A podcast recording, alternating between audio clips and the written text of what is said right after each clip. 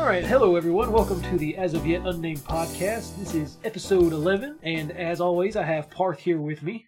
Hey, what's up? And today we're going to be talking about Metallica's discography, making our own tier lists and seeing what we think of each album compared to each other. Yeah, yeah, it should be fun. Metallica, you know, super popular metal band. Everybody knows them, even if they don't listen to them. Yeah. okay, so we're gonna start off with Metallica's first studio album, Kill 'Em All, which was released on July 25th, 1983. It's got 10 total tracks and it runs for about 51 minutes. I mean, personally, I think this is a really solid debut. Definitely a very important thrash metal album. It was like one of the first Yeah. thrash metal albums. Very influential and important release in 80s metal overall, especially Yeah. since it came out right there at the beginning, kind of, of the thrash metal scene. Very influential on a lot of acts that would come later that decade. Right. Yeah, I think they like took the sort of like new wave of British heavy metal sound and like made it more punk. I think that's essentially like what they did. That's what I've read. Yeah, they they in- incorporated more punk elements, like the D beat kind of rhythms, and like the faster picking, and you know more chuggy notes and that kind of stuff. Yeah, Give it more of a even more of an energetic feel. you're right. Yeah. I think this album, it doesn't really have any duds, in my opinion. Pretty much every song I remember being like at least pretty good. I do like how on this album there's like a very much kind of a speed metal feel. A lot of the early thrash albums kind of feel they they have more of that speed metal feeling than just pure thrash, kind of like what you would think of more like mid to late '80s thrash metal. Yeah, that is true. Yeah, this album definitely has like some speed metal influence. Uh, I- that makes it stick out in my mind in their discography.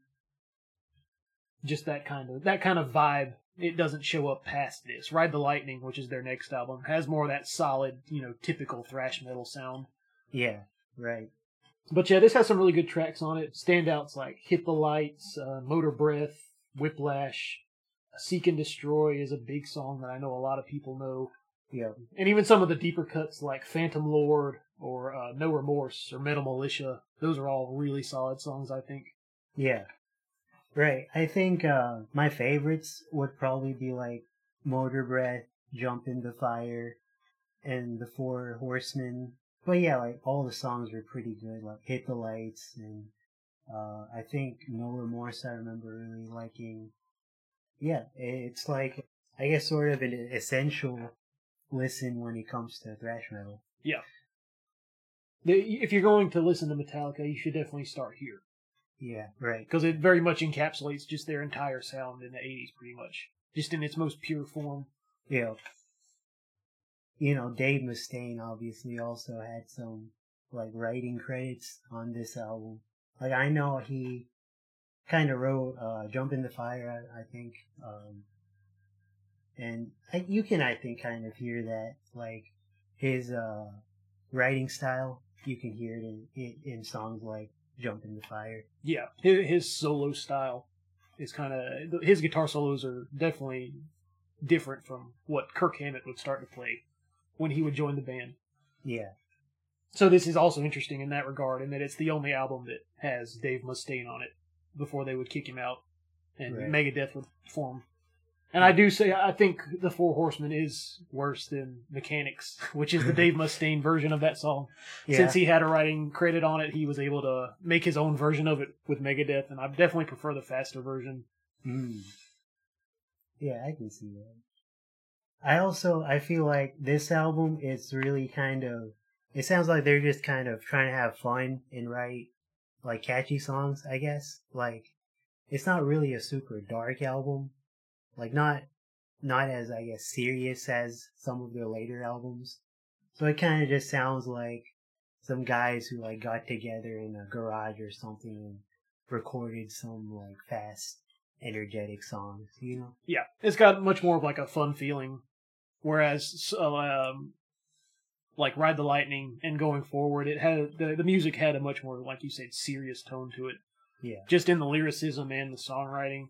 Whereas this just kind of feels energetic and upbeat, and like you said, like just dudes having fun playing music. Yeah. Yep. All right. So overall, I think for me that this would probably be solidly in the A tier. Yeah, I think uh, I would agree with that and also put it in A tier. Pretty solid. All right, and moving on from Kill 'Em All, we go to Ride the Lightning. It was released July 27th of 1984.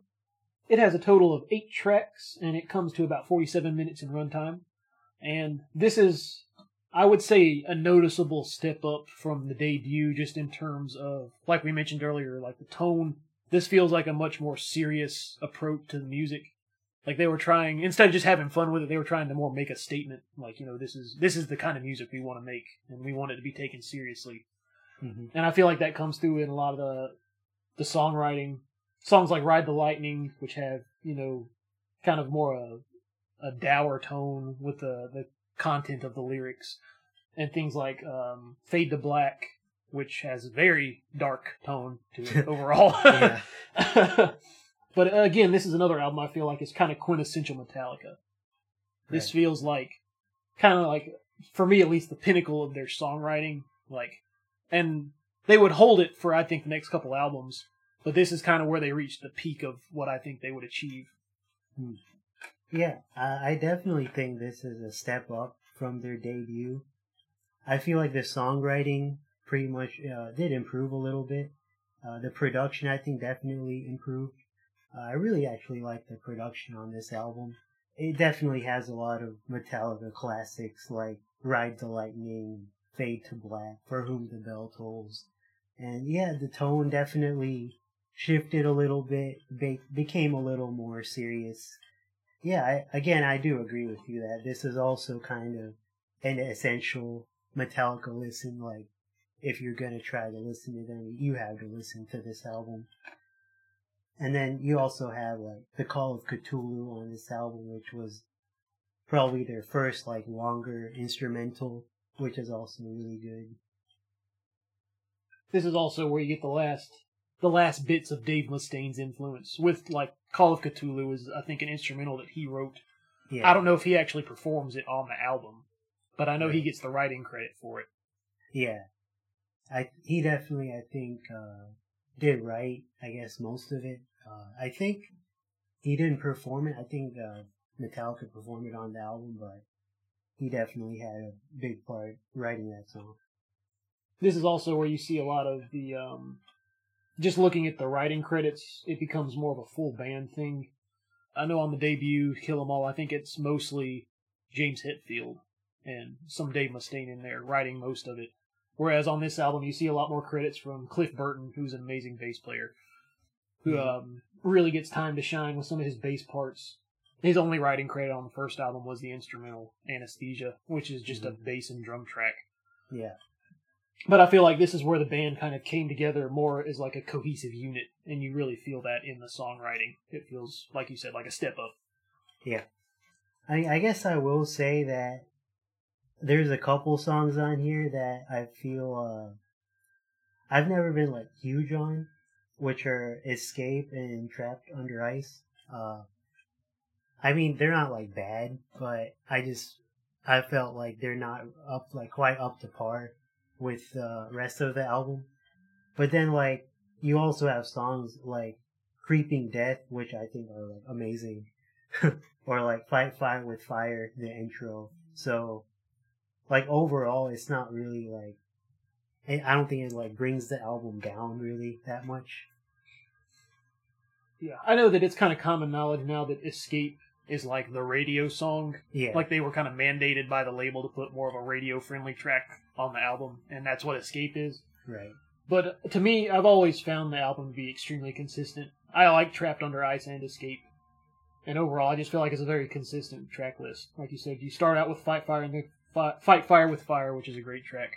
Ride the Lightning is a great track. For Whom the Bell Tolls is like a classic that you hear, you know, stadium sporting events play it like over the jumbotron and stuff. Yeah. And Fade to Black's also like their first kind of ballad esque song Yeah. and it's also really well done. So just overall a great a great track list in my opinion. And I feel like uh, the Call of Cthulhu is probably one of my favorite instrumentals of theirs. It's really well done, I think. Nice. Yeah, I also appreciate how they kept the album length like it was pretty concise. It wasn't too long, like 47 minutes. That's very like digestible. Like their later albums definitely got pretty long, like 70 plus minutes and I feel like when you have longer albums like that, there's like a much higher likelihood that there will be like songs that aren't as good, you know. More filler. Yeah. Whereas all their early albums are like all killer, no filler, essentially. yeah. yeah. As far as the ranking goes for Ride the Lightning, I think I would also put it in A tier. I do think it's better than Kill 'Em All, but I'm not sure I would quite put it at that like S tier level. But it's like a really strong A tier, so yeah, that's where I'm putting it. For me, I, I would think I would probably put it in S tier. It's one of my favorite albums of theirs. So oh yeah, yeah. nice, solid. Yeah, I and this album has actually uh, grown on me. I think a little bit over the years. Like uh, I've always liked it, but I used to consider it like not really as good as like their other '80s albums, but like over time, I re- it's really kind of solidified itself as like one of their best Yeah. Definitely a grower. And and that's the same for me. I felt like it's grown on me over time. Yeah, It's just got the songwriting's so good, right. but I think it takes a couple of listens to really appreciate it. hmm All right, so next up we have Master of Puppets, which was released March 3rd, 1986. And it has eight tracks, and it comes out to about 55 minutes. Master of Puppets is like the big Metallica album, right? Probably like their most iconic, uh, or one of their most iconic. In terms of thrash metal, it might be the most iconic thrash metal album of all time, Yeah, probably. rivaled only maybe by Rust in Peace. Yeah, maybe. Yeah, I mean, this album is heralded as like, you know, maybe the greatest thrash metal album of all time. And uh, it's got a lot of like big songs from Metallica. The title track, of course, is like a huge hit. Even if you don't really know metal, you probably know that song. Yeah. And you got like, you know, Welcome Home, Battery, Orion, really like popular songs for Metallica. Yeah, I mean, I think it's a good album. I like the album, but um, over time, I, honestly, it's actually kind of growing off of me a little bit. I, I'm gonna be honest and say I think it's like slightly overrated at this point. I would agree with that. I, I think it's overrated. Yeah, I think it's got that like introductory metal appeal. Like it's very digestible and easy to listen to, and even if you don't really like metal, this is an album you you can like and get into. yeah, And that's good because it's it's a gateway. You know, starting with Master of Puppets is a great way to get into metal because it's it's such a good and digestible metal album. But I feel like compared to their other '80s output, it's just not as good once you start exploring their discography more. Hmm, yeah. Right. I, I like there are some like amazing songs on here, I think, like the title track and Disposable Heroes. But then there's also actually multiple songs which I just I've never I don't really care for that much. Like like Battery I don't think is like a very great opener or anything. Uh like Damage Incorporated I've never really cared for that much. Or uh like songs like The Thing That Should Not Be I think is a little too like repetitive and like like plotting, I guess is the word. Yeah, I feel like the album to be, you know, have gained the reputation that it does. I feel like it starts very weak. Battery, I don't think is a great opener, and it closes really weak. Like you said, Damage Incorporated is not a great song in my opinion. Mm-hmm. There are the greats though. Master of Puppets is an iconic and great track. No, no one's going to dispute that. Yeah. I think Welcome Home Sanitarium's pretty good. Yeah. Uh, Disposable Heroes is a great track, and Orion is a great instrumental with Mhm. like a lot of great bass work on it. Yeah. Uh, branching out into that more kind of atmospheric uh, vibe that not a lot of Metallica really gets into. Right. I think that's a really cool switch up, kind of towards the end of the album, to have that you know more out of left field instrumental track. hmm Yeah. And I think Leper Messiah is all right, Right. not as good as the rest of the tracks, but yeah, just having songs like "The Thing That Should Not Be," which doesn't do enough given its runtime. It just kind of plays the same riff over and over again, and it just gets boring. Yeah. And then songs like Battery and Damage Incorporated, they all just kind of bring the album down overall for me. Right. And uh, I think the production is really good. It's very well produced, especially for 1986. I don't like the production like quite as much as Ride the Lightning's production, but it's really good. But I think the songwriting just kind of um is a little weaker than the past, probably the past two albums, and it does like hurt the album a little bit. I mean, the album is like iconic and again, sort of an essential listen for Metallica, but I just feel like it maybe gets a little too much praise. Yeah. I feel like if you're coming into metal as like a complete outsider, like you've never been into metal, this is definitely the Metallica album, maybe the metal album in general to start with.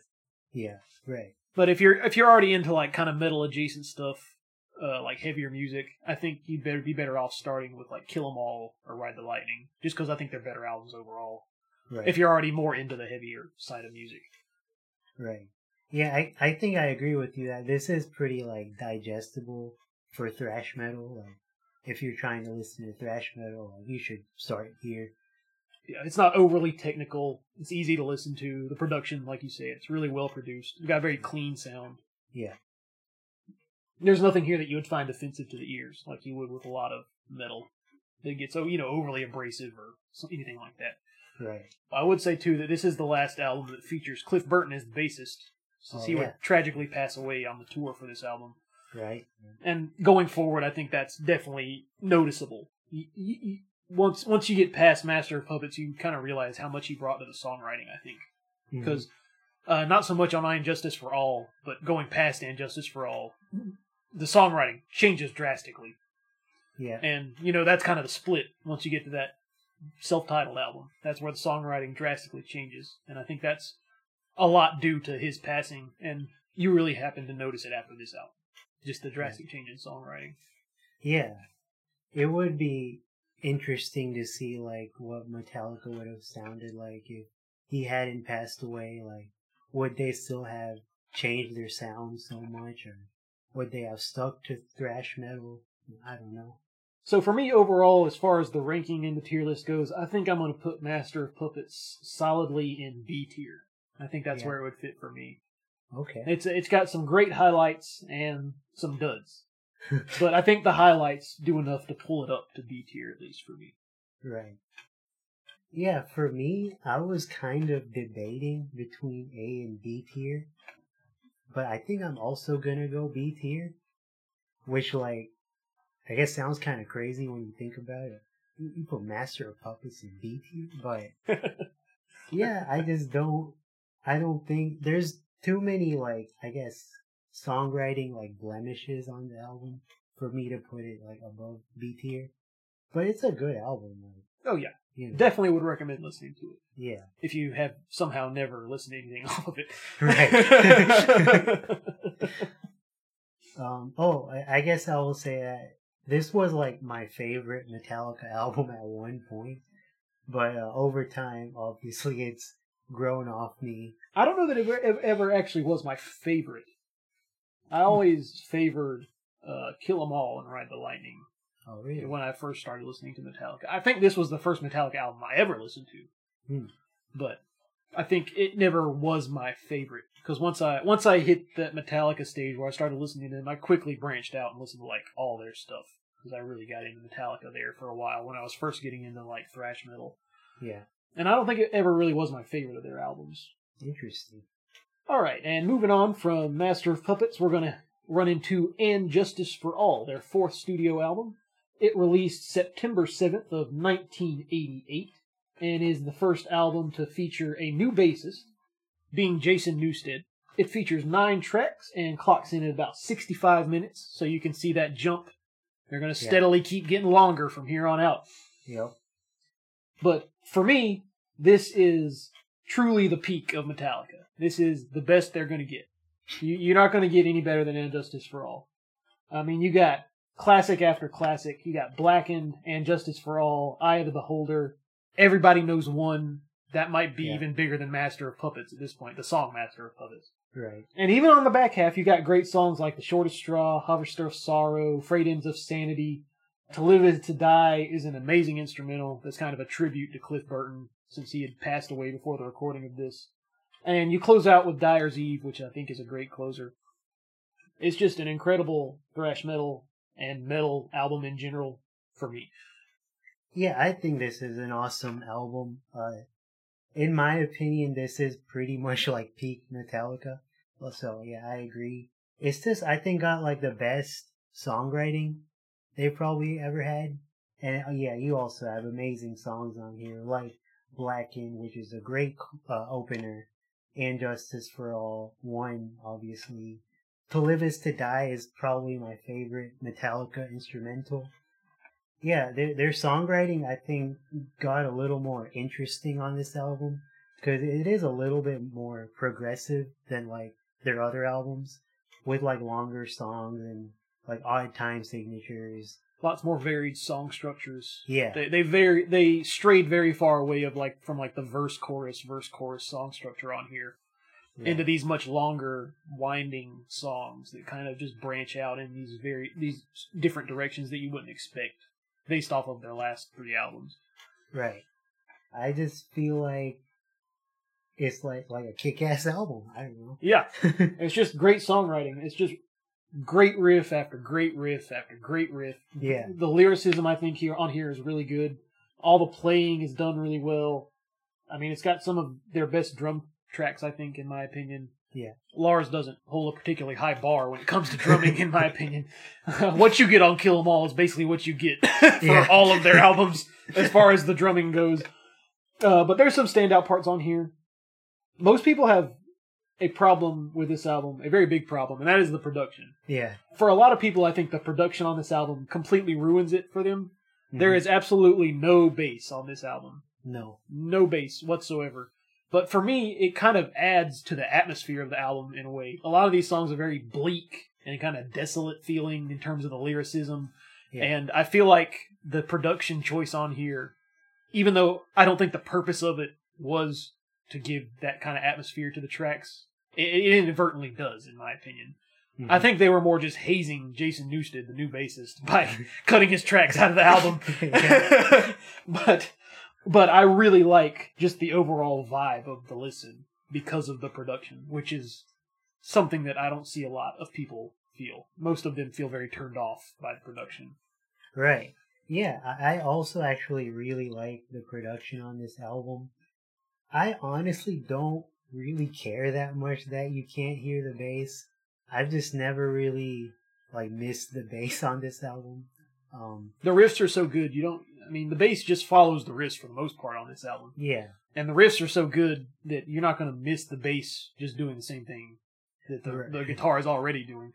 Right. And I can understand the complaint because I mean, the first three albums, I feel like Cliff Burton really brought his own style to it. Like the bass made a much bigger difference on Kill 'Em All, Ride the Lightning, and Master of Puppets. Yeah. And he had kind of a very integral role to the songwriting and would play off the guitar in more interesting ways. Whereas on this album, the bass tracks, if you look them up, they they just follow the guitar. There's no real style to it at this point. And Jason Newsted hadn't really socketed himself into the band really well yet, I don't think. hmm So I don't miss the bass. And I honestly, you can look up on YouTube versions of this album where they've brought the bass up in the mix. Yeah. And I feel like that almost ruins it in a way. Yeah. I've I've heard those versions too and I think I prefer the original. Yeah. I also really like uh, the guitar tone on this album, and just kind of how I guess dry the album sounds. I think you're right. It kind of adds to the atmosphere. It like it matches with like the dark lyrics. I think. Yeah, even though it's like 65 minutes, it doesn't feel like it's like too long or something. Like I don't think I would really necessarily cut out any songs even though I'll say I've never been like huge on Dyer's Eve. That's the one song which I I've never really been able to get into on this album. But even that's not like a huge problem. I just feel like the songwriting overall is very strong. Yeah, there's like so many, I guess, standout moments on the album. Like when Blackened uh, comes in with that reversed intro, or, um, and the frayed ends of sanity. There's this one riff in the middle, which is really cool. Right after this like drum fill, I think you know what I'm. Yeah, I know. What, I know what part yeah, about. that part's so cool. and then, um, like I guess, to live is to die. That uh, like clean bridge in the middle, I really like. Yeah, it's just like a really good album. Yeah, it's just like there. There's for me, there's nothing to cut out, like you said. You know, Mhm. it, it doesn't drag at any point for me, Right. which was a cut. Which was my problem with Master of Puppets. Some of the songs dragged on that album, in my opinion, and you Mhm. don't get any of that here. These these songs, they they all, you know, they pull you in and they keep you. You don't you don't fall off or you know get brought out of it. Right.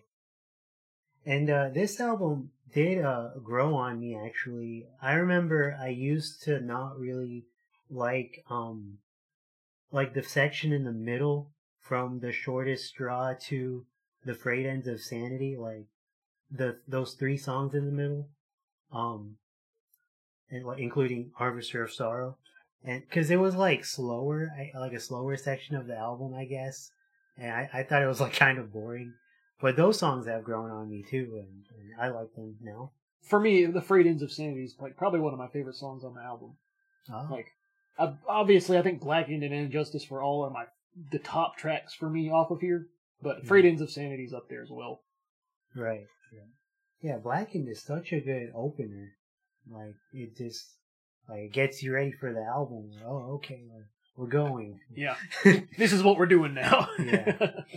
Like, that riff it, he come he comes in with is crazy. It's like so fast, I've like tried to play it, and it's, yeah, that's a tough riff. yeah, It, it's crazy being able if you can play that riff like it's played on the album. I, I mean, props to you. That's you got to have some strong picking to Right. be able to play that riff.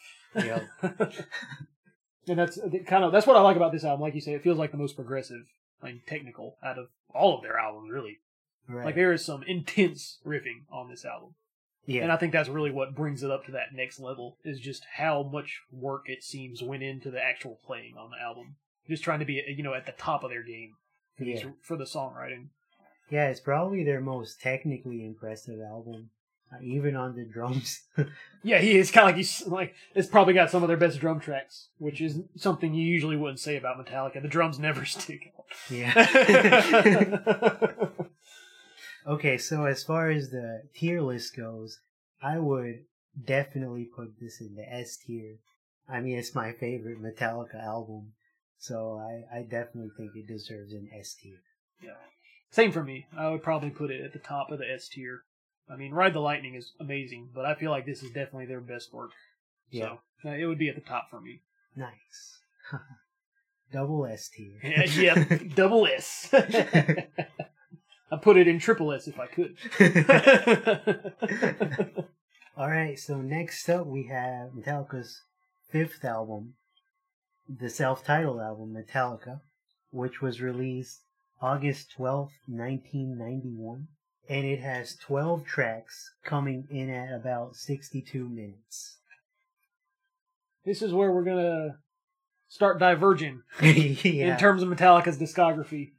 This is their last, like, at least for a long time, their last pure heavy metal album. It's not even really thrash metal at this point. This is where they really slowed down right. and focused, not not focused necessarily, but brought more melody into the writing. hmm The earlier albums, melody wasn't a huge part of it. It was more just focusing on the speed and the you know energy of the tracks. Yeah. and this is where they yeah. rhythm and yeah, this is where they really started to slow down and try to make catchier songs. Yeah. Which for better and for worse has been a massive album. You know, Yeah. you, you the, the number of bands influenced by the Black Album is endless. hmm It's such a seminal and landmark metal album, coming out right there at the beginning of the '90s, '91. You know, right when hair metal was dying out, and grunge was starting to come up. This is really what kept metal alive. Between this and uh, Pantera, I guess Yeah. really kept the metal scene alive.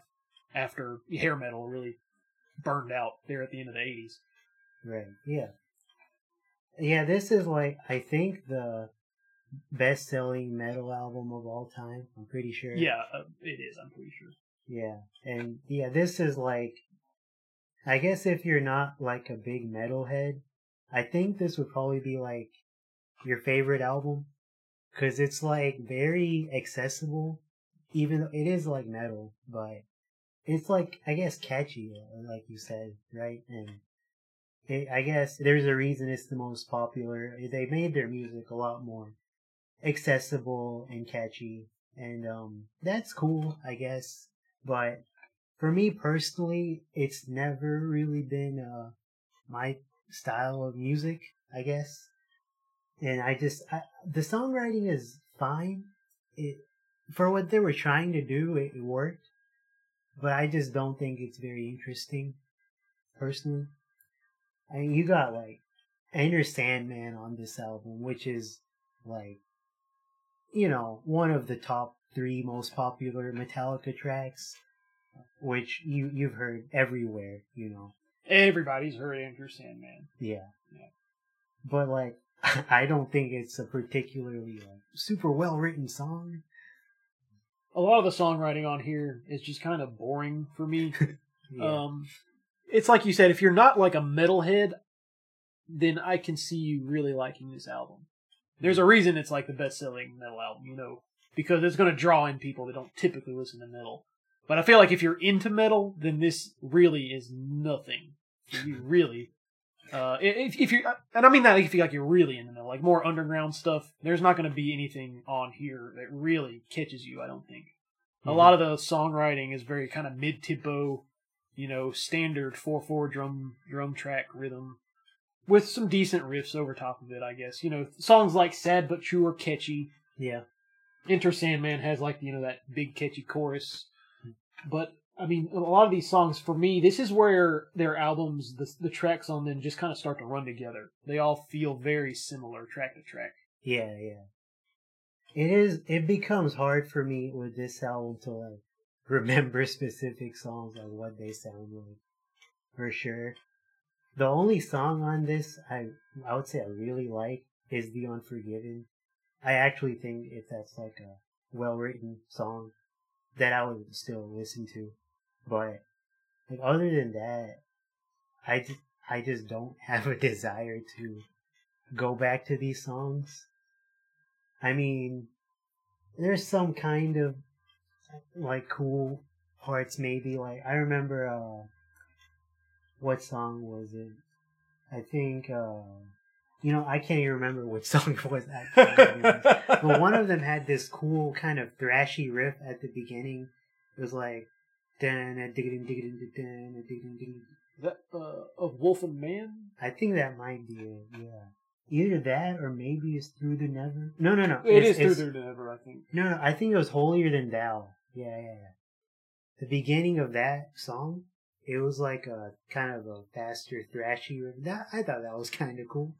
You know, there might be moments on there where I'm like, that's kind of interesting, but overall, I just feel like the songwriting kind of took a nosedive from the last album. It's really just a different style though, and it's for like a different audience. Yeah, definitely. So that that they they definitely transitioned out of that more kind of underground phase that metal had in the 80s and really tried to push it onto more like a a global you know mainstream appeal kind of sound mhm. and it's impressive that they managed to do that while still remaining you know distinctly metal it's still a metal album yeah. but yeah it really just none of the songs on here really do anything for me Oh yeah. uh, it's not that any of them are particularly bad. I don't think it's a bad album, but it's just nothing on here really grabs me whatsoever. Mm. I did, I, I did really used to like the Unforgiven, and I still think it's probably the best song on the album. Yeah. But even so, I don't think it, it- there's not a track on here that I would go back and listen to today. Really, Yeah. and I, I used to like Sad But True, but even that one I don't really care about anymore. I guess the production is technically like pretty good, like objectively. I mean, lots of people are like, "Wow, how did they achieve that production?" They try to, I think, like replicate it, but it like I've heard it's pretty hard to replicate. I don't know, um, but I mean, it's okay. Like per- my personal preference, I don't, I don't think it's like great. Like I much prefer the production of the last four albums, but it's like big, I guess, and uh They traded like the character of the production on the first four albums for like a much cleaner, kind of bigger sound, yeah, and that like that goes along, I think, with you know the more mainstream appeal. You know, the a mainstream audience doesn't want to listen to the production on And Justice for All. yeah, that is true. yeah, you know, it's like the black metal argument. Like a lot of black metal is intentionally bad sounding because it adds to the music. If you like it, it adds to the, the atmosphere of the music. yeah, And I think this went in the opposite approach, where it just tried to be as listenable as possible. yeah. That's true. And you also have ballads on here like Nothing Else Matters and eh, I've never been a huge fan of ballads. There aren't many ballads I like and yeah, I don't really care for Nothing Else Matters. Yeah, uh, for me, I think Fade to Black's probably been the only ballad they've ever really done that is really, you know, something that I go back and listen to. Yeah. Nothing else matters. I don't think is a particularly great track. Mhm. And I think a lot of the, the songs on here, like I said, they kind of sound the same. Like the God that failed uh, is just sad but true. Again, kind of. Oh really? Yeah, as far as I remember, it's got that same kind of plotting, mid-tempo, chuggy kind of feel. Right. And I think that's to the detriment of the album. They just, I wouldn't have minded this more straightforward sound if they still mixed in some other, you know, more thrashy elements with it. hmm I really do struggle to remember a lot of what these songs sounded like.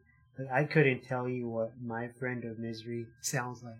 If you played it, I would probably like remember it, but just from the name, like I couldn't tell you. and like that's probably not a good thing.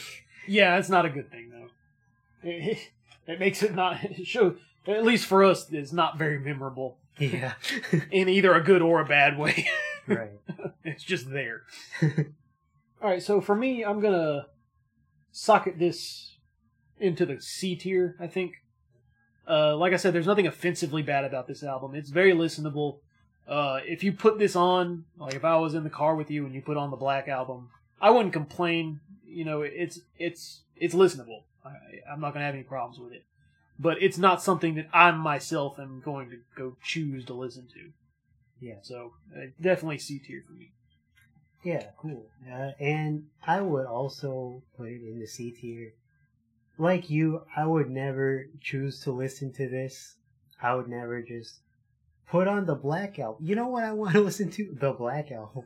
No. but I yeah, like you said, there's nothing like bad on this album. If someone put it on, I wouldn't be like, turn this off right now. and I like objectively, it is, I guess, well produced, and there's a reason it's popular. It, I just, you know, personally don't really like it, so it's in C tier. All right, so moving on from the Black album, we're going to get to Load, which is a real banger of an album. Uh, it is the sixth studio album from Metallica, and it came out on June 4th of 1996. And this is the first half of what is considered to be a double album, essentially, between Load and then the next album, Reload. Mm-hmm. Load features 14 tracks and clocks in at 79 minutes. Ooh. So we're really starting to get up there in terms of the runtime of the album. Yeah. And this is really where Metallica decided, you know, they were done with metal. This is very much like a bluesy hard rock kind of album. There's not a lot on here that I would really even call purely metal. It's got a lot of these very southern kind of inspired, like slide guitar parts on some of the songs for the leads, Mm-hmm. and a lot more of the very low key, like clean guitar kind of esque sections. They use that for intros a lot throughout the album. A lot of these songs will start off with a riff that's played kind of quietly on the clean guitar before the distortion kicks in and the song really gets going. Yeah. Man, there just really isn't anything on here that stands out for me at least. yeah. Um, I think the Outlaw Torn, which is the closer, is a really great song. I do actually like Bleeding Me. I think that's a pretty good song. Mhm. And uh, ironically enough, the song where they basically go full country, Mama Said, I like that one a lot as well. yeah. And then if I had to pick one of the other songs that kind of encapsulates this new sound they're going for, I think the first track, Ain't My Bitch, is kind of a good, you know, representation of what they were trying to do in this time frame. And I don't think it's a bad track. I don't know that I would go back and listen to it all that much. Yeah. But after that song, you get into a bunch of real bad stuff.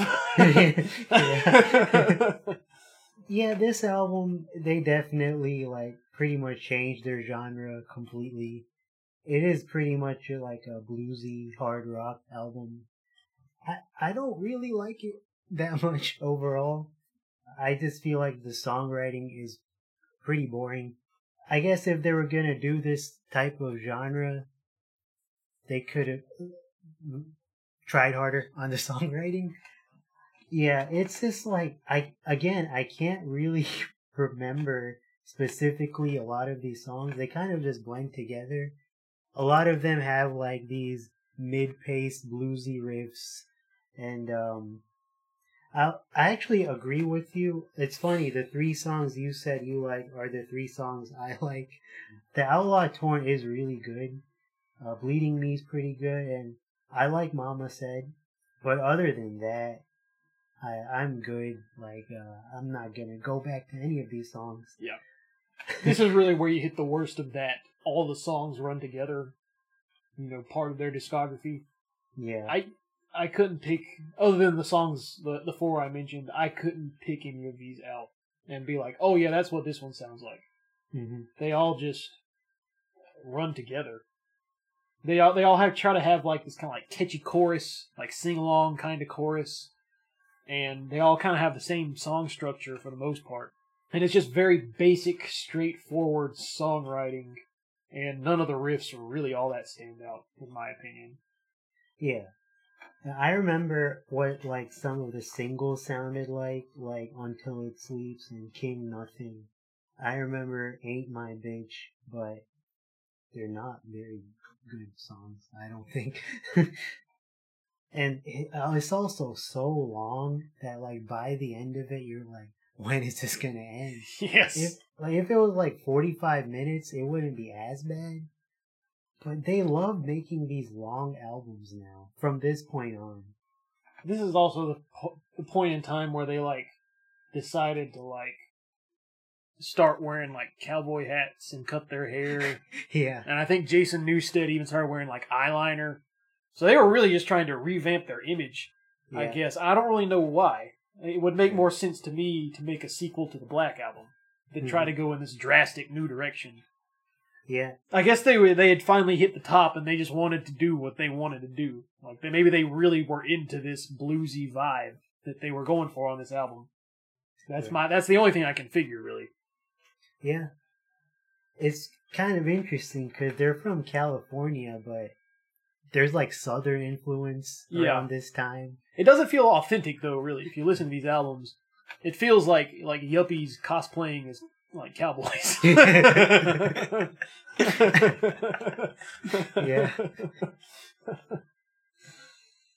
I do think it's interesting uh, having gone back and re-listened to some of the tracks off of here recently, and just how much my taste in music has changed since the last time I listened to any of these songs.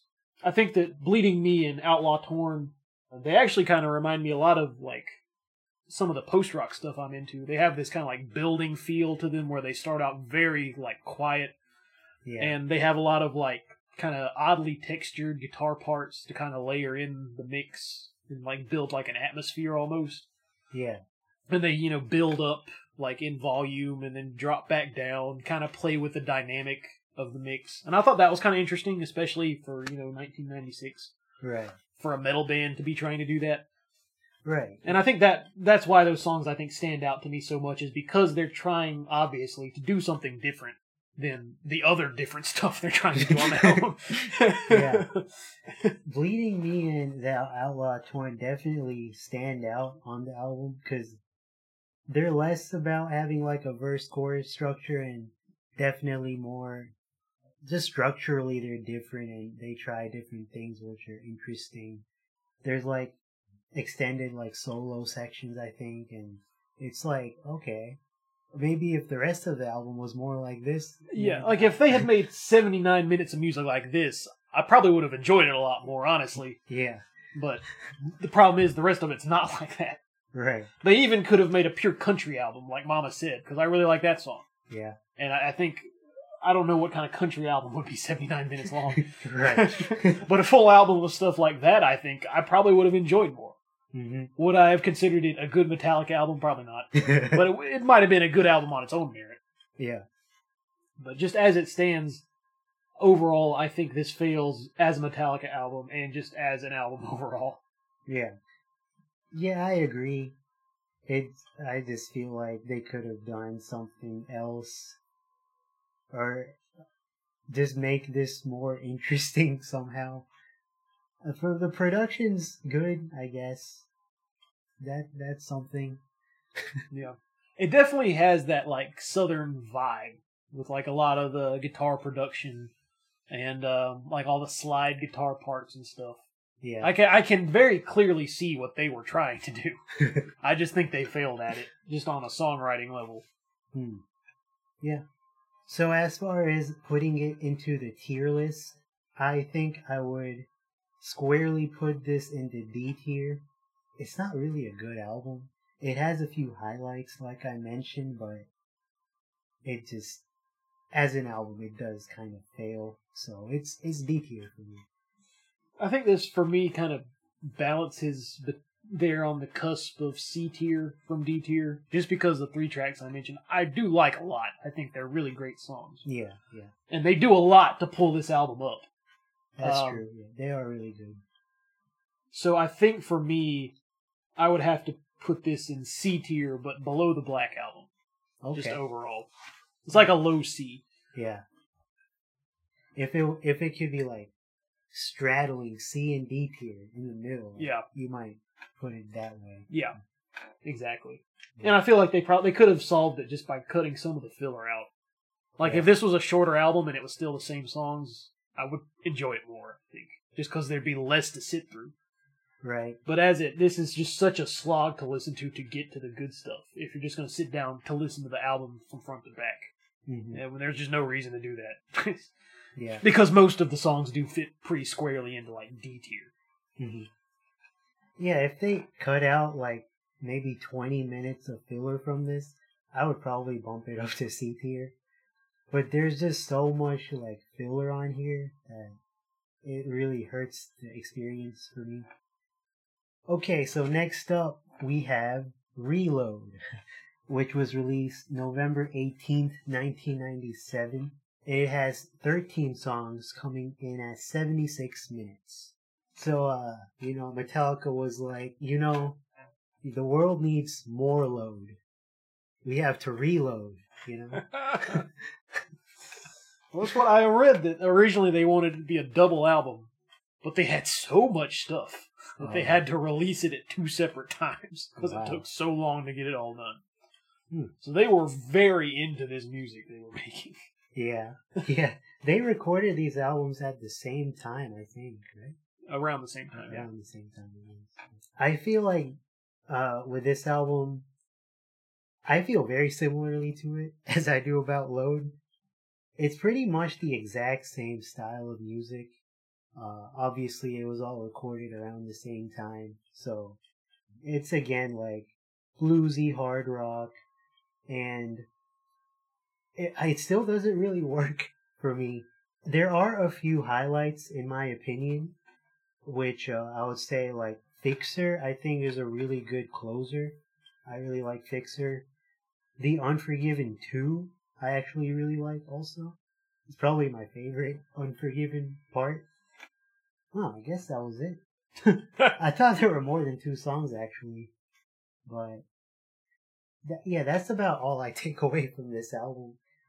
I mean, you got some like a hit hits like Fuel, which I used to like, but That's a big single. yeah, There was I had a Hot Wheels racing game on the PlayStation One, and that was like the main menu music. It was the first thing you heard when you started the game up was Oh, wow. Fuel. so that was my very first introduction to Metallica back when I was like five years old. Oh, Was okay. Fuel. Dang. But again, I can't tell you what most of these songs sound like. It just all blends together. I, I remember the memory remains, and it was okay. but what do you think about this album? I mean, overall, I think this is just load but worse. yeah. The only song I really like is Low Man's lyric. Oh, really? I actually like Low Man's lyric a good bit. Hmm. And I think Fixer's alright. It kind of feels like the Outlaw Torn again. yeah. I just don't I don't think it's as good as the Outlaw Torn. Yeah, I don't either. But um those are really the only two songs on here that I really like. Really. I used to like the Unforgiven too. I don't know, like the just the the like forced southern feel of all these songs really like to now now to me it just comes across as like corny almost. Like I don't know. Oh, really? Yeah, I just don't. It, it doesn't doesn't work with me. Yeah. Yeah, I guess you could hear it in some of, like the way he's singing in some of the songs. like, yeah, Lay beside me. yeah, and like a lot like the guitar parts kind of have that like southern slidey kind of feel. oh, yeah. And yeah, it just I don't know. It's just overall these are more songs that all run together and aren't good. Yeah. And I think overall, I think even though it's the same style of music, I think that overall these songs are actually worse than the ones on Load. I would rather listen to Load than listen to this one. Yeah, I agree. I feel like this is load, but slightly worse. Like, the quality on this album is even a little lower than load. Like, sequels are never as good as the original, I feel like. yeah. So, And Load didn't need a sequel. It was already 75 minutes long. yeah. Yeah, I feel like it was another misstep for them, pretty much. I, I mean, I go back to Fixer, like I said, occasionally, and like if you put on the Unforgiven 2, I would probably like enjoy it. But I remember, especially towards the end of this album, the songs really like just getting on my nerves. I guess like I remember really not liking like where the wild things are or, or uh like I guess attitude or I just remember the end of this album being like even worse Yeah. than the beginning. it gets worse as it goes along. Yeah. Except for, like I said, Fixer is alright, and I like Low Man's lyric. Low Man's lyric is kind of like the Mama Said of this album, where it's like not really heavy in any way, not even hard rock. Oh. So I appreciate that. Mm. It feels like, you know, it feels different to me from the rest of the stuff. Different enough to, like, be worth listening to. Yeah. Yeah, I feel like Fixer does tries to do the same thing that the Outlaw Torn did, but it's just like slightly worse. But still I still think it's pretty good. I just feel like if they had done more songs like that, which are like longer and more atmospheric and have more like kind of less traditional uh, song structures, these albums would have been more interesting. Yeah, they could have kept, like, all the southern elements. And, Yeah. yeah, kind of like you said, go for more like a post rock vibe, where you're, like, not using traditional structures. Yeah. and like trying to have more atmospheric guitar parts instead of these just very generic like bluesy riffs. Like Hmm. imagine a world where we got two post rock Metallica albums. How crazy that would be. yeah, that would be cool.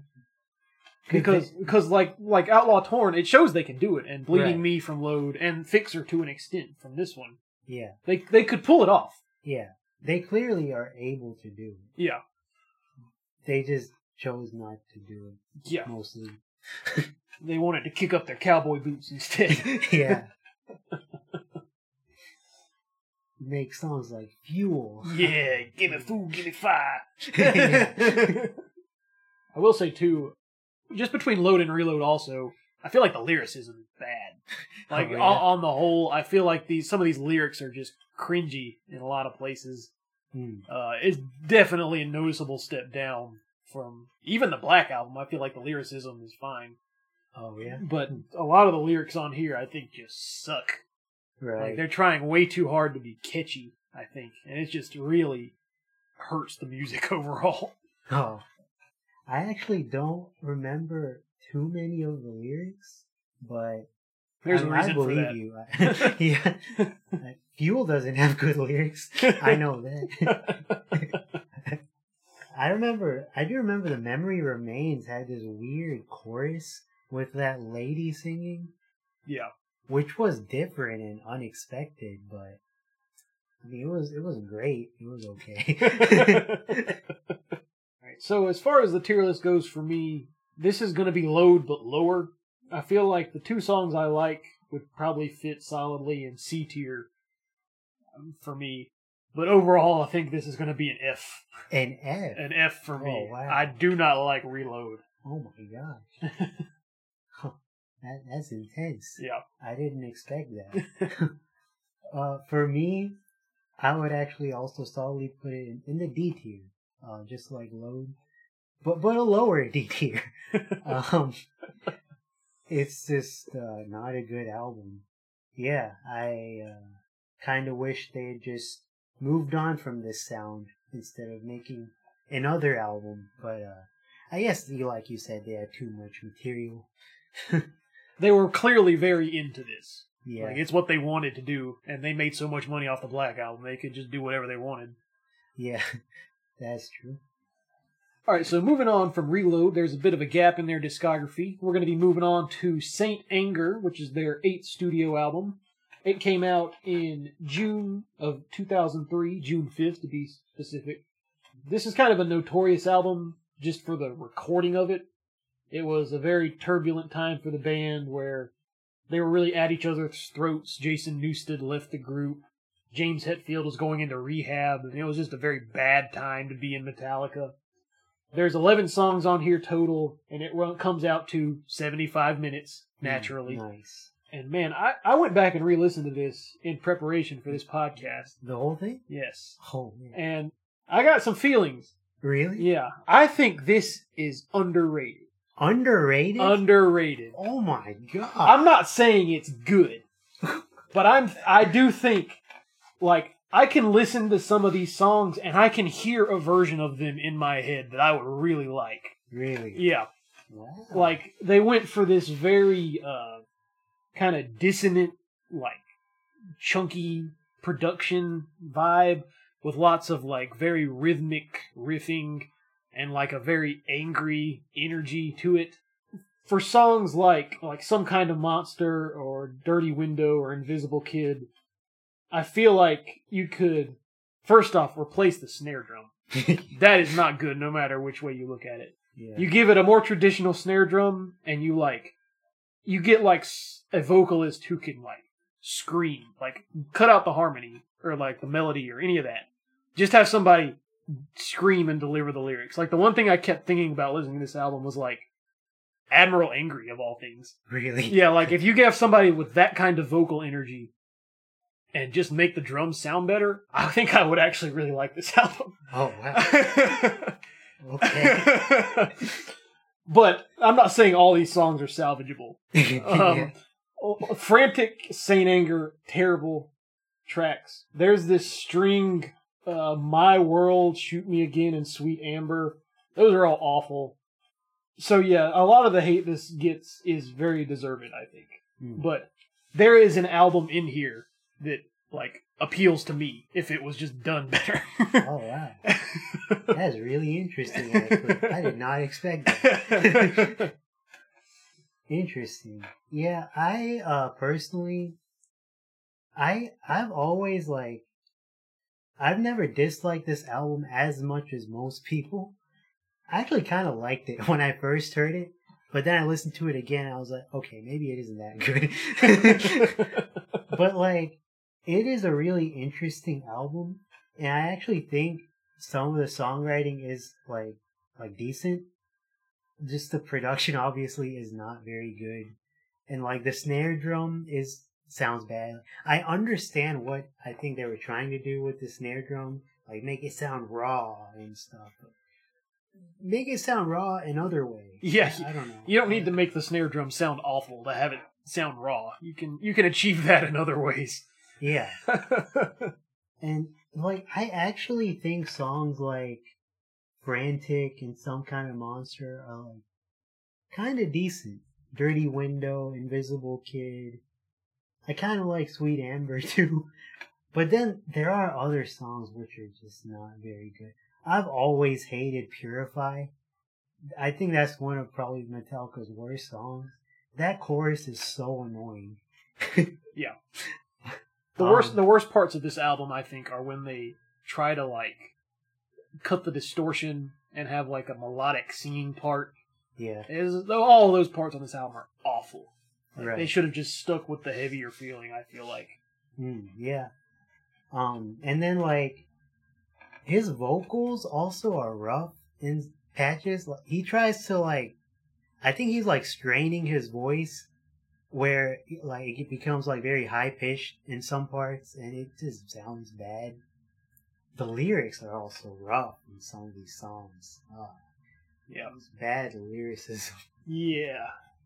But I guess if they like maybe made this an EP with like five of these songs and really improve the production, I think it would be like decent. But like again, it's so long that by the end I'm like ah, I'm tired of this album. It is way too long. Yeah. So I kind of agree with you in that I feel like it's probably a little overhated, but I just have like a different perspective. Like, for me, I just think that they should cut out a lot of, like, half the album and improve the production. But you're saying, like, if, you know, there's a different vocalist, better production. Not even necessarily better production. Oh, I really just think if you if you changed the snare out oh, and had like a more of like an extreme metal vocalist, like you know more of a high pitched scream, not not like a like a death metal like growl. I don't think that would suit it. Hmm. But try to like lean into like the more hardcore punk esque nature of some of these tracks and have like someone screaming over top of them. I feel like it would fit the music a lot better than Hmm. whatever James Hetfield's trying to do. yeah. because a lot of these riffs, I'm not saying they're like particularly innovative or anything, but they're fun, like bouncy riffs. It's got like a lot of like raw, like angry energy to it, Yeah. which is something that appeals to me in a lot of like heavier music.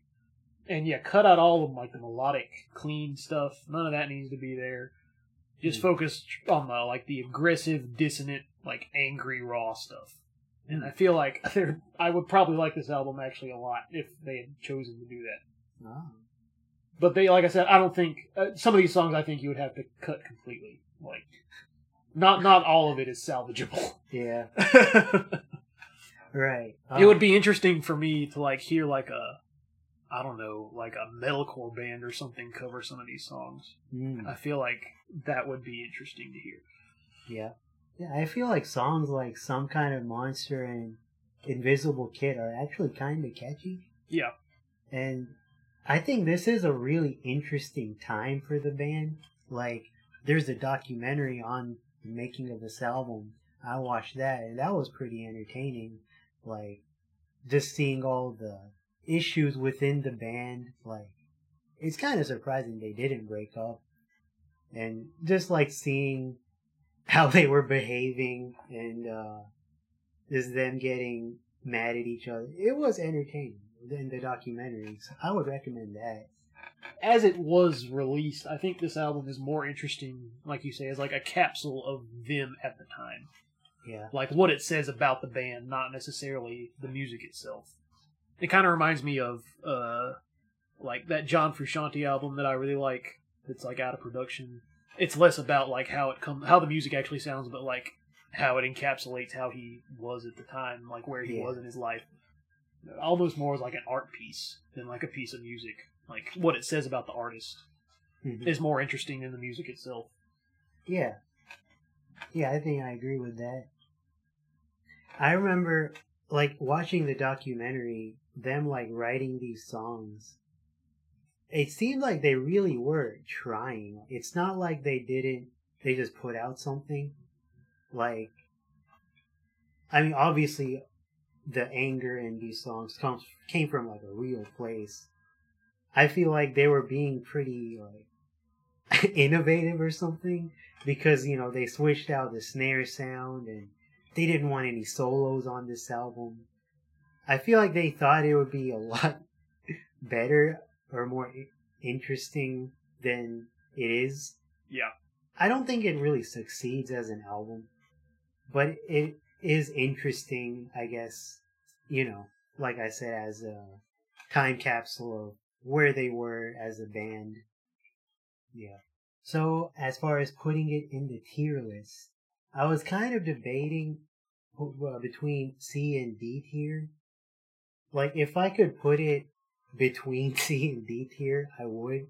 But I think I'm just gonna go ahead and put it in C tier, which is, I'm sure, higher than what a lot of people would put it in. I don't think it's an awful album, actually. It's it's just kind of mediocre, I think. Like, there's some some decent songs on here that I might occasionally go back to. But then there's also like garbage like Purify. And it's also way too long and bloated. And the production, you know, isn't great, especially the snare drum. Uh, so, yeah, it's gonna go in C tier for me. And for me, it's funny to look at it now because, like I said, my taste in music since I had last listened to this album has changed so much. And like, you know, what what types of music and what about those types of music appeals to me, like production decisions and songwriting decisions and stuff like that. If you would come to me, you know, uh, three or four years ago, five years ago, maybe I, this would have been an easy F tier for Mm. me. Yeah, I, I remember you really didn't used to like this album, right? Yeah, but listening back to it now with like a different perspective on it, I think I would probably put it in C tier, honestly. Hmm. So, Interesting. like I said, I think um, a lot of like the raw production does like appeal to me. I, I enjoy that raw sounding production, but like you said, the snare drum is not the choice for that. That's not that's not a raw choice. That's a bad choice. but yeah, a lot of the like uh, kind of syncopated, groovy, bouncy riffing is I think is something that appeals to me. Something that I might have like looked down upon at one time that I've just kind of learned is it. I like it. It's just I like it. yeah. and it's funny. I've I've heard a long time ago there were these games on the App Store called Tap Tap. I'm Oh, sure yeah. you remember them. I remember. And there was a Tap Tap Metallica, and it was all Metallica songs. And there was a version on that app of some kind of monster with a regular snare drum. really. I distinctly remember this and being like, "Wow, this is actually a good song." when you replace the snare drum with one that's way more reasonable. yeah. I don't know if that was like an early version, like before he decided to ruin the whole album. Yeah. But wow, um, that's crazy. yeah, that's kind of kind of sums up my feelings on it. If you just switch the snare drum, I think that this would probably be at least a B for me Oh wow, overall. really? Yeah, Yeah. but I- as it stands, it definitely is C. Interesting. Nice. But we agree pretty much. I uh, I agree that I think the snare drum is the biggest problem with the production. Like the guitar tone isn't great, but I do think it almost kind of works for this type of music and like it is like an angry album and frustrated. It and it kind of works with that style. But yeah, the snare is an issue. Yeah. And I think there's a lot of cool, like, um, again, kind of going back to what I said about like the Outlaw Torn and stuff. There's some very strange, like, textured guitar parts on here that just kind of randomly show up as like overdubs. Hmm. And a lot of that I think is really cool. Like going for these very off the wall sounding guitar tones to like put over the music. And I think there's some interesting production choices in that regard. But it's all just kind of overshadowed, like you said, by the snare drum. Yeah. And I wish the lyrics were better. Like, he I know he's a better lyric writer than this. Like if you look at the earlier albums, right? Yeah. But this album one, I don't know, maybe he was just having that midlife crisis and uh, it affected his writing ability. Yeah. like, it's my world, you can't have it. yeah, that, that's awful. Oh my god. Uh, and my lifestyle determines my death style. Yeah, infamously bad. Yeah. Oh, I think I remember in the documentary seeing where he came up with that lyric and he thought it was like genius. If I remember right. I can definitely see that. oh lord.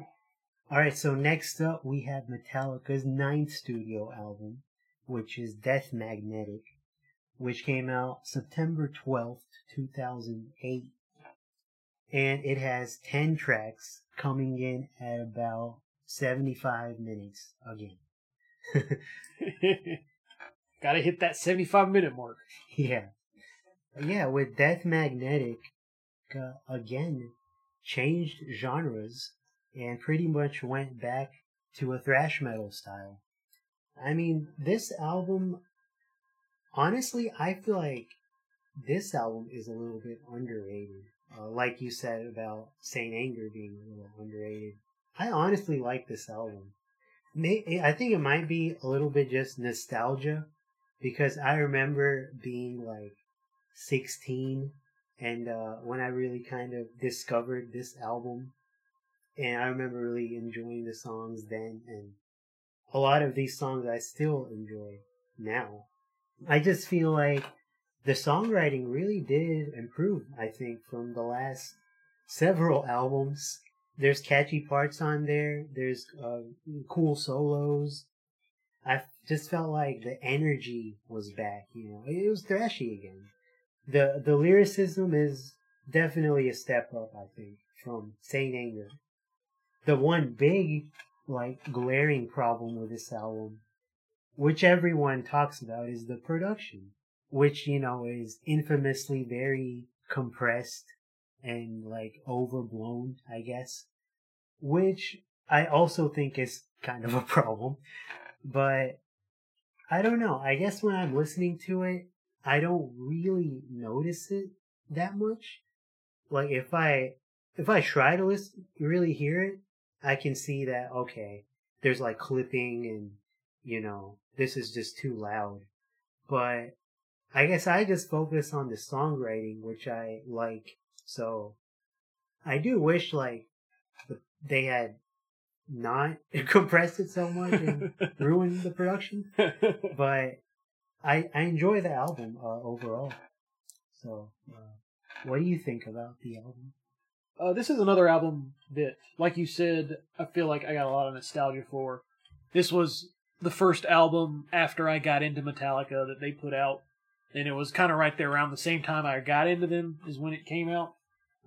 So I feel like that has a lot of you know nostalgia for me, just having going out to Best Buy to buy the CD and like listening to it on repeat. Because I really used to listen to this album a lot back before I knew what bad production was. yeah. Uh, and I do feel like it's a bit of return a return to form. Definitely going back to the thrashy sound was a good choice. Uh, again, kind of like in between Reload and Saint Anger, there's a bit of a gap here where they took some time off. To, it seems like to kind of refocus almost. Yeah. And they did put out some really good songs on here. The songwriting, I think, for the most part, is pretty good. Mhm. Uh, that was just your life is a great opener, I think, for Yeah. this album. I like All Nightmare Long. I think is pretty good. Uh, Mm-hmm. The Judas Kiss I like a lot, and I think I remember liking Suicide and Redemption a good bit as the Mhm. instrumental. Yeah. And The Day That Never Comes is basically just one again, but I think it's a good track. yeah. I do I, uh, s- songs like Cyanide and My Apocalypse. I don't particularly like. My Apocalypse in particular, and Cyanide to a degree, remind me of Battery, which is a, a classic Metallica song I just don't like. Oh. So I kind of always draw that comparison in my head uh, when it comes to the, those two songs. But on the whole, I think this is a pretty solid listen. Oh, And as far as the production goes, it's interesting. You can go online, and this came out, you know, around the same time as Guitar Hero Metallica and the Guitar Hero craze. hmm And they had every song on this album in the game in an uncompressed form. yeah, So that's actually there. There's a better produced version of this album out there, like on YouTube and stuff, where they just ripped it from the game instead of using you know the CD version, and it sounds way better.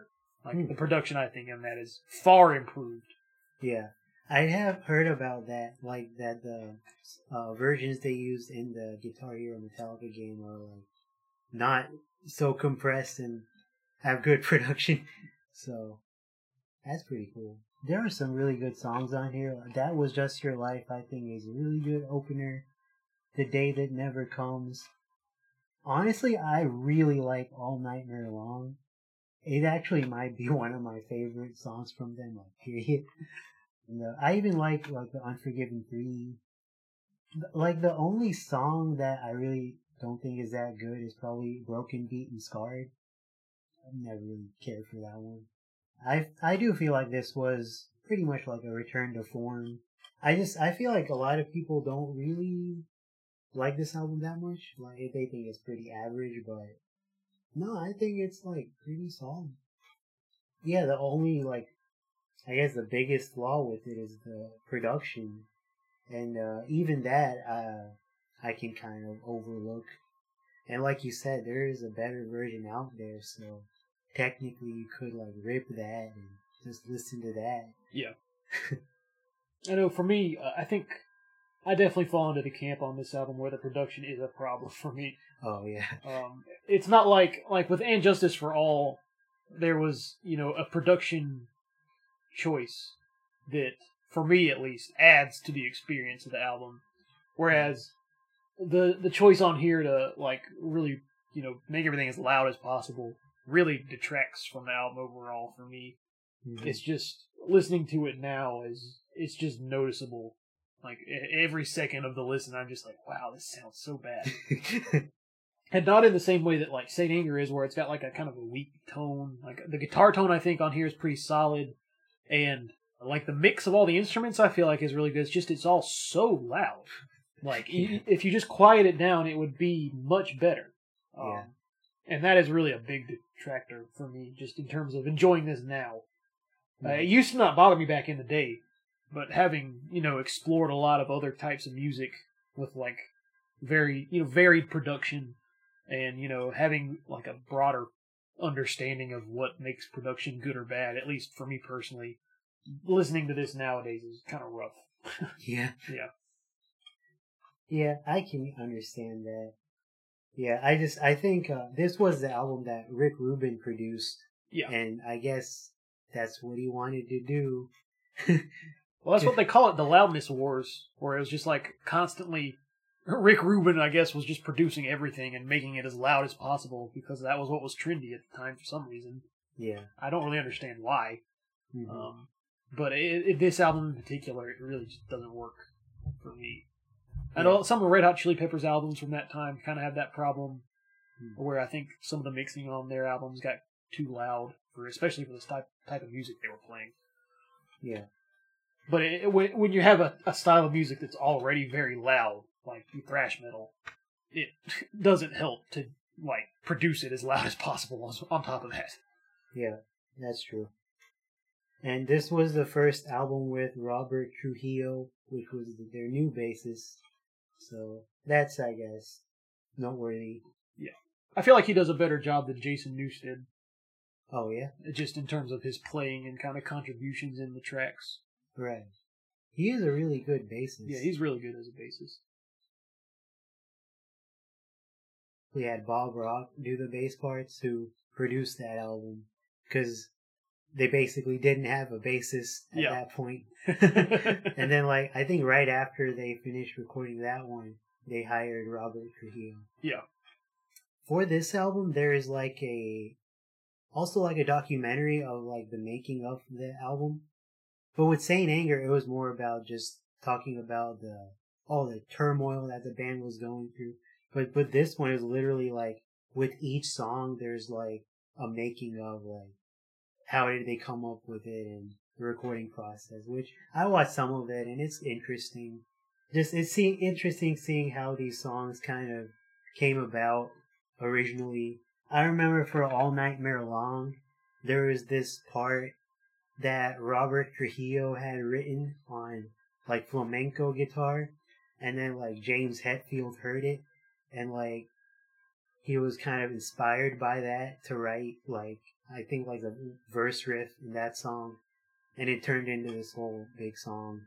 So it, that was interesting. I think it's cool how they kind of release these docu like big documentaries like for free just to see uh, for people to see like their creative process and even though they're this like huge band Yeah. So You, you you don't often get a lot of insight into like the creative process for really big bands, uh, and it, so that is interesting to see. yeah Especially you know when with an album like this that's relatively successful in what it's trying to do. Mhm. It's interesting to see how they you know come up with the end product, and then with something like Saint Anger, it's interesting to see you know what led to it becoming the way it was, like the state of the band and stuff. right It takes a lot of you know guts to film that you know almost them breaking up and then still put it out for people to see. yeah I will say that I've never been big on Suicide and Redemption. I feel like it's one of their weaker instrumentals. It's not bad. I just wish it was a little more interesting.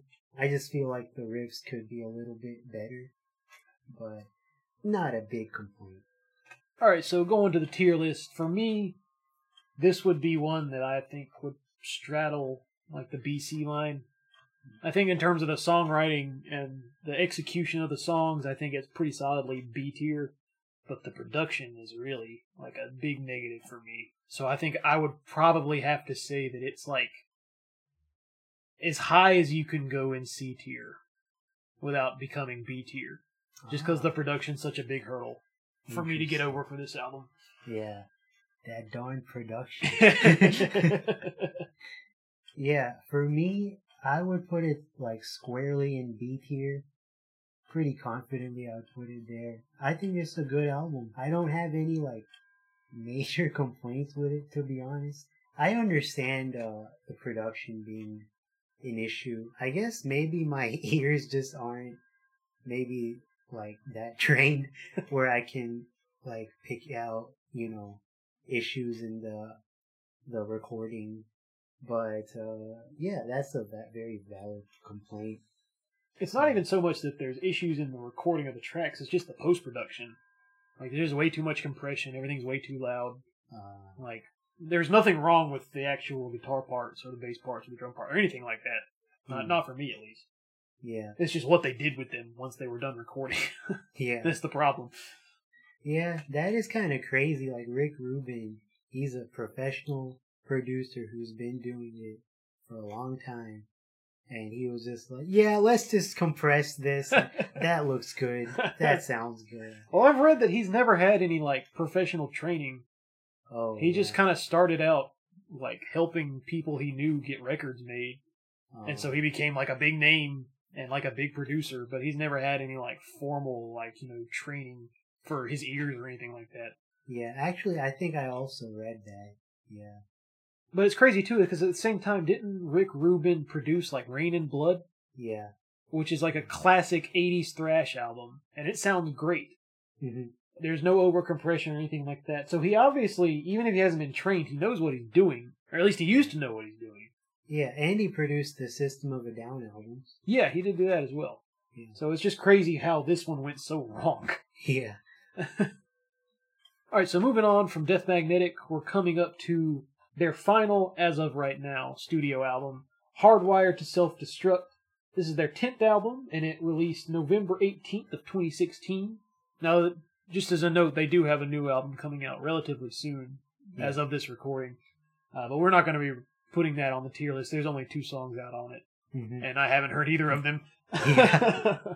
but it's interesting to note that this is like a eight year gap, eight, seven, eight year gap between Death Magnetic and this album. Yeah. So like a very long time in yeah, I between think releases. the longest gap. Yeah. And coming down to the track list, we have 12 songs, coming in at 77, almost 78 minutes. So really hitting that 75 minute mark as per usual. Yeah.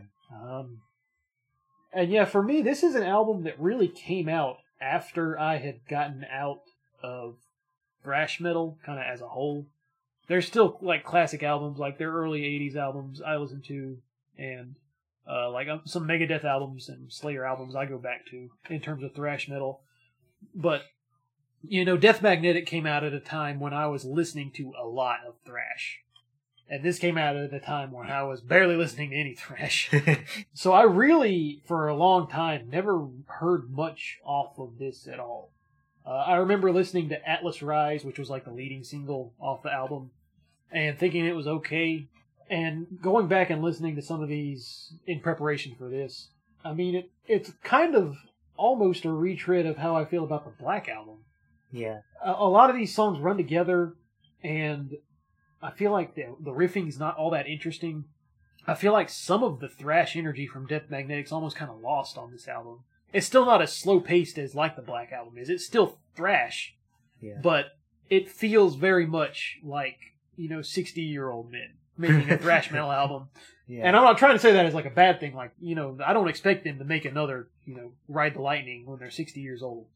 But I mean, these songs just don't stick out for at all for me. They're just very kind of generic, modern thrash with a very kind of clean production. Nothing really sticks out, hmm and it's just it's just an album that kind of happened,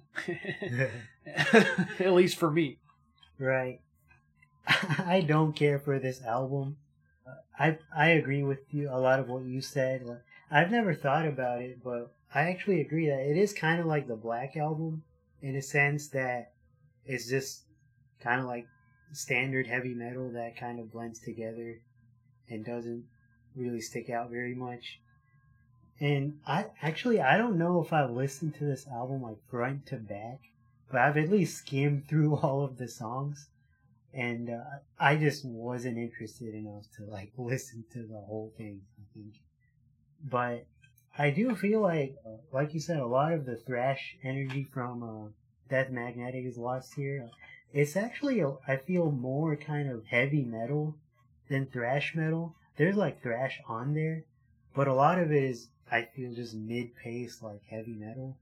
And I just feel like the songwriting is really not good. It's very like the riffs are very boring. The solos don't really stand out. And like I don't know. I don't think it's particularly catchy like most of it. The one song I think is like decent is Spit Out the Bone, the the last song, which is actually pretty thrashy and uh has some like kind of good riffs, uh, cool like bridge section. But even that one, I don't go back to very much. but yeah, like I think Hardwired might have been like the lead single from this album, and I remember hearing that one and thinking it was like really uninspired. I don't think it's a good album, and I I don't like it. Like I feel like it's almost below average because it's so long and it's, it's too boring for like too long that it just it works against the album. Yeah, I, I, I share a lot of that same sentiment. This was around the time when like Slayer was kind of coming to a close. You know, they realized that they can't they can't keep doing what they're doing forever, and I feel like Metallica really needs to kind of think about that, especially considering they have another new album coming out here soon. Like, Yeah. they've already done their drastic change. It's not like now that they're sixty years old they can go make country rock because they already tried that in the nineties. yeah. I feel like that would almost be more interesting if they had waited to do it now. Now that they're almost kind of aging out of this style of music they helped found, it mm-hmm. I feel like it'd be interesting to see them try to go in a different direction. But they're obviously kind of intent on, you know, going staying within the realm of metal, and just uh, to be such an inspirational band it's like they're so far removed from the modern metal scene that all their music just comes across as like you said kind of uninspired it just it just it's just metal Yeah. and none of the riffs are particularly interesting. I do feel like if I had to choose between this or the Black Album, I'd probably rather listen to this just because it does lean more on the thrashier side. Oh, really? Yeah. Interesting. Um, I don't have the. I don't feel like um, it's not boring to the point of me like disliking it. Like this is again an album I think you could put on, and I wouldn't complain about it being on. I could listen to it, Hmm. but there's nothing here for me to want to come back to at Yeah. all on my own. Also, the production for some reason I I don't like it. It's technically it's like well produced, but it feels so like sterile. I guess is the word. Just like Kind of lifeless. yeah, lifeless. Yeah. There's nothing interesting about it, or most of the songs don't really sound like punchy. It's just like blah. Yeah. And that also adds to my like dislike of the album. The tier list goes. I think I would actually put this in D tier. Like, I feel like I shouldn't dislike this album, but I don't know. Something about it just irks me. It's like, come on, man, you could have done better than this. Again, Spit Out the Bone is like the one like good part of the album, but it's just too long and too boring that it like works against the album. So I would put it in D tier. I it's like definitely at uh at the bottom of like my Metallica ranking along with like Load and Reload. So yeah, that's how I feel. I'd probably put it right around C tier. Like if Black Album is like straight in the middle C tier, I'd put this just a little above it, maybe. Hmm. Just because I said like I do, I prefer this to the Black Album at least. Yeah. But like you said, there's nothing here really to come back to. It's just it's just Metallica. Like it's like if you um, just distilled Metallica down and like told an AI to generate a Metallica song or a Metallica album, this is what would come out. Yeah, that sounds pretty accurate. yeah. those were all the albums and we put them in the tier list. I guess I didn't have anything in the F tier. Because I, guess I don't hate any of their albums enough to put it in F tier. That's like, you know, an intense tier. yeah. I really don't like Reload. Oh, really? Yeah. I didn't know that. That's interesting. Dang. Especially having listened to it after load, like in preparation for this. It's just like, God, it keeps on going. More of this. Yeah. right. I get that.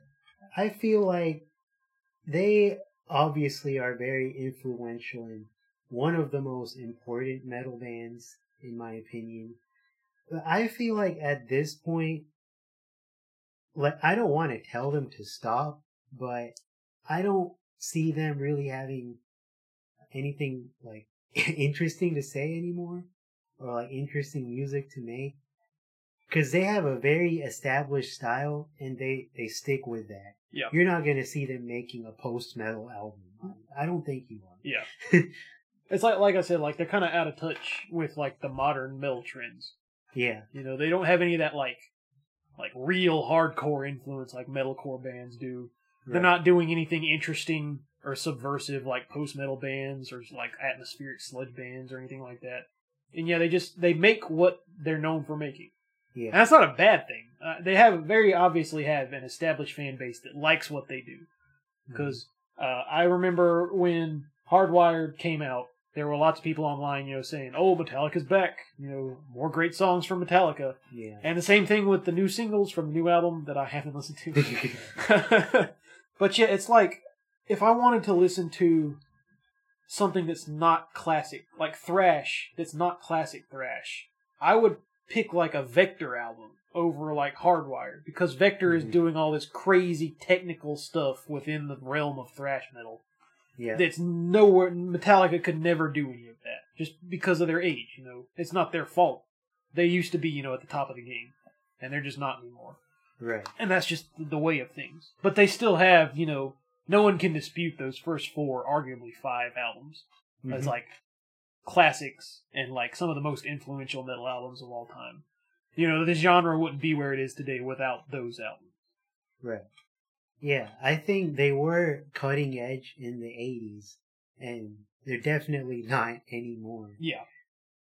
Like, they have, um, you know, they're gonna stick to that same type of production and, like, songwriting that they're known for.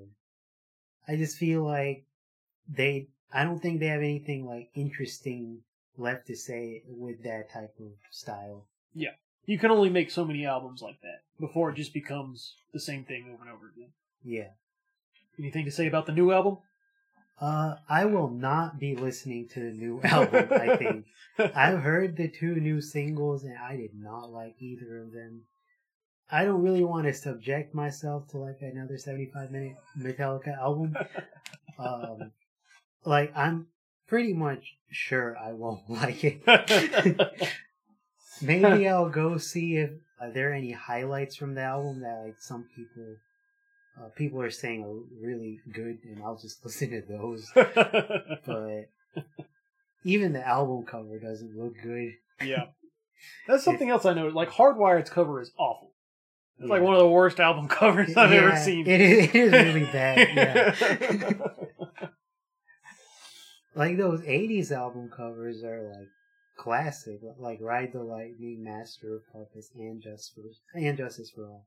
All great album covers. and even Kill 'Em All for at the time having that kind of like you know the blood and the hammer on the cover. That was that was crazy for the early '80s having that Yeah. kind of thing out on store shelves. That's true. Do you think this will be their last album, or you think they'll make another one? They're like almost sixty at this point, like sixty basically. Yeah. So. Um, like I said, with Slayer bowing out, I, I would like to see them stop after this one. Just kind of like you know, they they they have their legacy. Like I feel like at a certain point, if they keep trying to make albums, they're just going to ruin their legacy with like a string of very mediocre albums. yeah. The more albums they keep putting out, the more diluted their discography is going to get. Hmm So I would like to see them stop, but I mean, I think Lars just likes money too much to stop making music. Ah, dang. Yeah. I kind of feel like they'll at least make like one more. I just they do like tour a lot and it seems like they like making music. So yeah, and that's cool. Like if they just like doing what they do, that's cool. Like they can keep doing it. I'm yeah. not, I'm not, I'm not going to complain about Metallica putting out more albums. I'm not going to listen to them probably, yeah. but it's cool that you know one of the all-time greats is still around doing their thing if they want to be doing it. Right. As long as it's not for you know some contrived reason like oh we need more money, Yeah. we got a record deal, we got to put another album out or Mhm. whatever. If they just like what they're doing, that's cool. Let them do it, I guess. Yeah. I agree. I think I feel similarly about Megadeth where I don't think they put out like a really good album in a long time. And at this point, they're just kind of doing the same thing over and over again. Even though I think Megadeth's newer albums are probably a little bit better than Metallica's newer music. Yeah, I think Megadeth at least stays truer to that like thrash sound than Yeah. Metallica does, managed manages to do. yeah. And Megadeth's on that grind, man. Yeah. There's no eight year gaps in between Megadeth albums. No. they put out a lot of albums yeah, recently. Dave Mustaine is a machine. Yeah. But again, that's another one where I'd like, I'd like to see Megadeth stop, like yeah. just for their legacy's sake. Like I think Rust in Peace might trump anything Metallica's done outside of maybe And Justice for All. yeah. So that's like you know that is a high throne to have with Rust in Peace, and I just kind of want to see them be like, all right, we've done what we've done. You know, Yeah. we've cemented our place in the history of metal music. You know, we're just gonna stop putting out junk. Yeah. But again, if Dave Mustaine just likes writing the same song over and over again, I, that's fine. He can do it for all I care. yeah, after Rust in Peace, I actually don't really think they've made a particularly good album. And they released a lot of albums. Yeah, a lot. then. I think it's kind of like you said, they're like diluting their legacy at this point with all this mediocre music. Yeah. I guess that's about it. Uh, I do want to swoop in here at the end Oh, and just throw in this hot take that I think Lulu, with the Lou Reed album, is Yeah. B tier. B tier. B tier. High Oh B tier. God. You know that's a very controversial take. that is a very controversial take, I know. high B tier. High B tier. Wow, mm-hmm. that's crazy. I think overall I might enjoy it more than Master of Puppets. Oh my god. With the lows that Master of Puppets has. Dang, that's one of the highest takes I've ever heard. Ooh, wow, I respect that take. I actually haven't heard Lulu, but maybe I'll try it. it's not even on streaming service. It's not on Apple Oh, Music. what? I had to listen to it on YouTube. Oh my gosh. Okay. Uh, uh, maybe I'll still try it. I don't expect you to like it. Oh, okay. But it is so uh, avant garde that it appeals to me. Yeah. And the last song I think is genuinely really, really good. Okay. Yeah, I think I'll try that. I guess with that, we're coming to the end of this episode. Yeah. I think we did agree on a lot of albums and then a few where we like maybe disagreed a little bit, but yeah, overall I think we have like kind of similar opinions on Metallica. Yeah. I mean, you, you fall into one of two groups. You either like the old school stuff, like we do, Yeah. or you're like a Black Album fan Yeah. and really like that style. And if you if you like the Black Album, you probably like like Hardwired Yeah. and their new true. album. I am not in that group. Yeah, I don't think I'm in that group.